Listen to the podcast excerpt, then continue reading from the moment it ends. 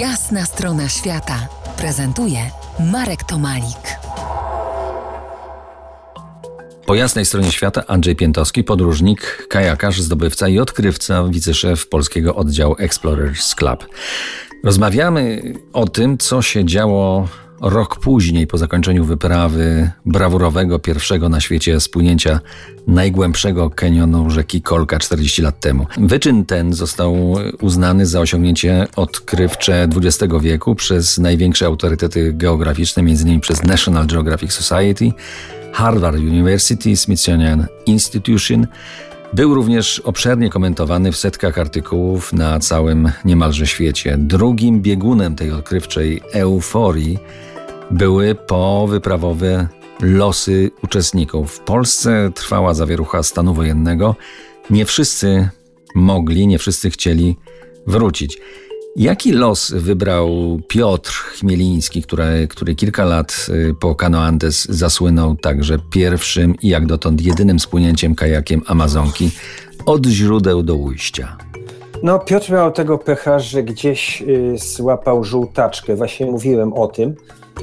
Najpierw y, w Stanach Zjednoczonych amerykańska rodzina przyjęła go do domu, gdzie płacono, przy żaden z nas nie miał ubezpieczenia płacili za jego, na jego wszystkie te medyczne rachunki.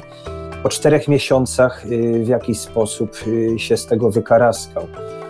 No, Piotr jest szalenie zorganizowanym człowiekiem, niezwykle pracowitym i odpornym. Ja go widziałem, jak przygotowywał wyprawę na Amazonkę kajakową, no to on spał przez dwa tygodnie po dwie godziny, miał oczy czerwone i cały czas dyrygował. Coś zaczynał robić, po czym wołał kogoś, mówi popatrz, jak to jest, ty to rób i szedł do następnego miejsca.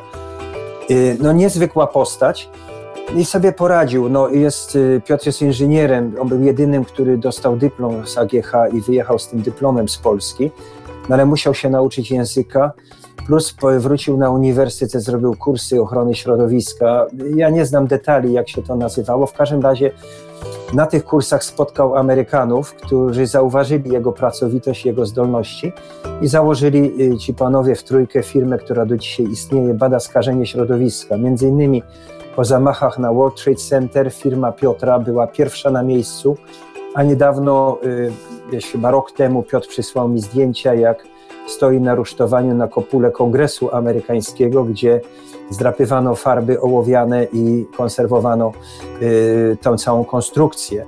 Także to świadczy o wyżynach, y, na jakie dotarł zawodowo.